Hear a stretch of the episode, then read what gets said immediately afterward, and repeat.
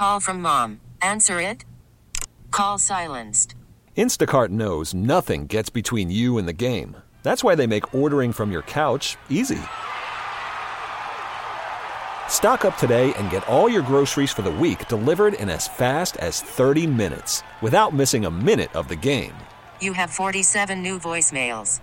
Download the app to get free delivery on your first three orders while supplies last. Minimum $10 per order. Additional terms apply. What's driving the conversation in California today? Every weekday at this time, we explore a topic that's making news in our state. This is the state of California. And good afternoon. I'm Doug Sovern, KCBS political reporter and host of The State of California, along with Patti Reising and Jeff Bell. California is in the black with a huge budget surplus projected for the second year in a row and the economy picking up steam. But many people are still being left behind and struggling during the pandemic as we see more poverty and disturbing spikes in crime. Some school districts still face crushing budget deficits, and homelessness seems worse than ever, even while California has tens of billions of dollars of extra tax revenue to spend. For more on that apparent disconnect in the economic road ahead for California, we are joined live today on the KCBS RingCentral Newsline by State Assembly Member Phil Ting of San Francisco. He chairs the Assembly Budget Committee. Thanks so much for being with us once again. Um, so let's start with that paradox. California awash in money, yet so many still struggling. Why is that happening? And as chair of the Budget Committee, what do you hope to do about it in 2022? Well, that's a great question, Doug, and thanks for having me on. Uh, right now, the economy overall is very strong, but as you all mentioned, uh, many people aren't feeling it. They're feeling like they work harder and harder every day, and they have this tough time paying their bills and struggling. So uh, we hear that all the time. Uh, we made major investments in housing and homelessness, uh, largest budget increase um, in state history for schools, uh, $22.5 billion for schools, $12 billion for homelessness and affordable housing. Uh, and so, in terms of where the spending and the money is going, it is going to where people's priorities are. Uh, it's just that they're not quite feeling uh, all the benefits, even after we did uh, billions of dollars in stimulus directly, checks directly that went to um, many folks who make less than $70,000 a year, as well as many small businesses all across the state. So, Assemblyman, you have uh, put together your budget blueprint that r- represents your priorities. Of course, you've got to work with the whole legislature and the governor himself. How closely aligned are their priorities with yours, and where do you see the most potential friction during this process?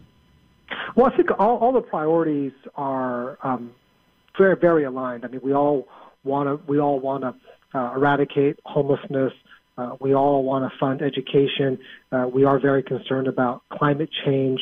I think a lot of it relies in some of the details. There's some nuances. Some some of us favor some programs or others, and and much of that really depends on what region you represent, because some regions um, are benefiting more from certain investments as others. Uh, we're obviously going to continue to do a major investment in uh, wildfire mitigation and forest management, but again, doesn't impact my district as much. Uh, but when the state's on fire, boy, that air quality can get pretty bad in the Bay Area. So we try to make sure that we're making sure we're making major investments all around the state that are people's top priorities. I want to ask you a little bit about education. One of the signature pieces of this year's budget has been implementing uh, transitional kindergarten, TK. But we see districts here in the Bay Area, specifically San Francisco and Oakland, struggling with these huge deficits. Why can't some of that money trickle down to them? Oh, the, the money has. Uh, districts are now funded, and this is in the Chronicle article. San Francisco now is getting about twenty-two thousand uh, dollars per pupil um, in in the district. Uh, just to contrast that, when I went into the legislature nine years ago, I think they were getting around ten to twelve thousand dollars per pupil. So that's a huge increase. The biggest problem with San Francisco and many districts around the state is that people have left the public system. So because their numbers are down, they are actually getting uh, less resources. So we're in the process of taking a hard look at um, either doing a hold harmless or rebenching, what we call rebenching, to make sure that we're actually paying more money per student because we know that enrollment is down across the board. So districts, um, all districts around the state are going to get more uh, money this year in the budget just from the automatic Prop 98 increase. Uh, so they're feeling it. Now, in San Francisco's case, um, they they needed to do some things to uh, right size their budget based on their headcount a while ago, and unfortunately, many of those decisions uh, weren't made in the past. So, uh, unfortunately, that's what makes this budget so so difficult this year. So we keep hearing about how the people at the top continue to do very well uh, as the stock market continues to move along, and the people at the bottom are really struggling. And how do we make sure there's not this ever widening gap between the haves and the have-nots? Does there need to be some kind of you know paradigm shift to make improving prosperity, economic recovery more inclusive? Well, I think the federal government had a tax system that was more that was more similar to California's. The reason we have uh, so much revenue is because we do rely on the top one percent for a lot of our income uh, income taxes, uh, and because of that, because they are doing well, the state's doing well, we take that money. We spent a lot of that money last year, um, gave uh, people earning less than seventy five thousand direct stimulus, whether it was in the earned income tax credit, whether it was in the Golden State stimulus checks directly back in their pocketbook. Uh, we gave struggling small businesses thousands of dollars uh, for each of them to really help bolster them up. So uh, I, I think it's really making sure we have a progressive tax system, but it's also making sure that public infrastructure is really uh, doing well. So that means you know transportation, education, healthcare, uh, uh, things that companies really uh, can't do that well, but they really rely on the state to fund. So even though we have a you know private healthcare system, you know roughly about half the Californians in our healthcare system are on uh, a state or federal program. So again, I think it's making sure that the infrastructure for the core services is strong, and that's really what we're trying to do with many of our investments. And let me ask you before we let you go, uh, on behalf of the skeptics out there who see these huge budget surpluses and say, why don't things get done when we have this kind of money in terms of noticeable change to things like poverty and homelessness? Um, uh, what do you what do you say to that?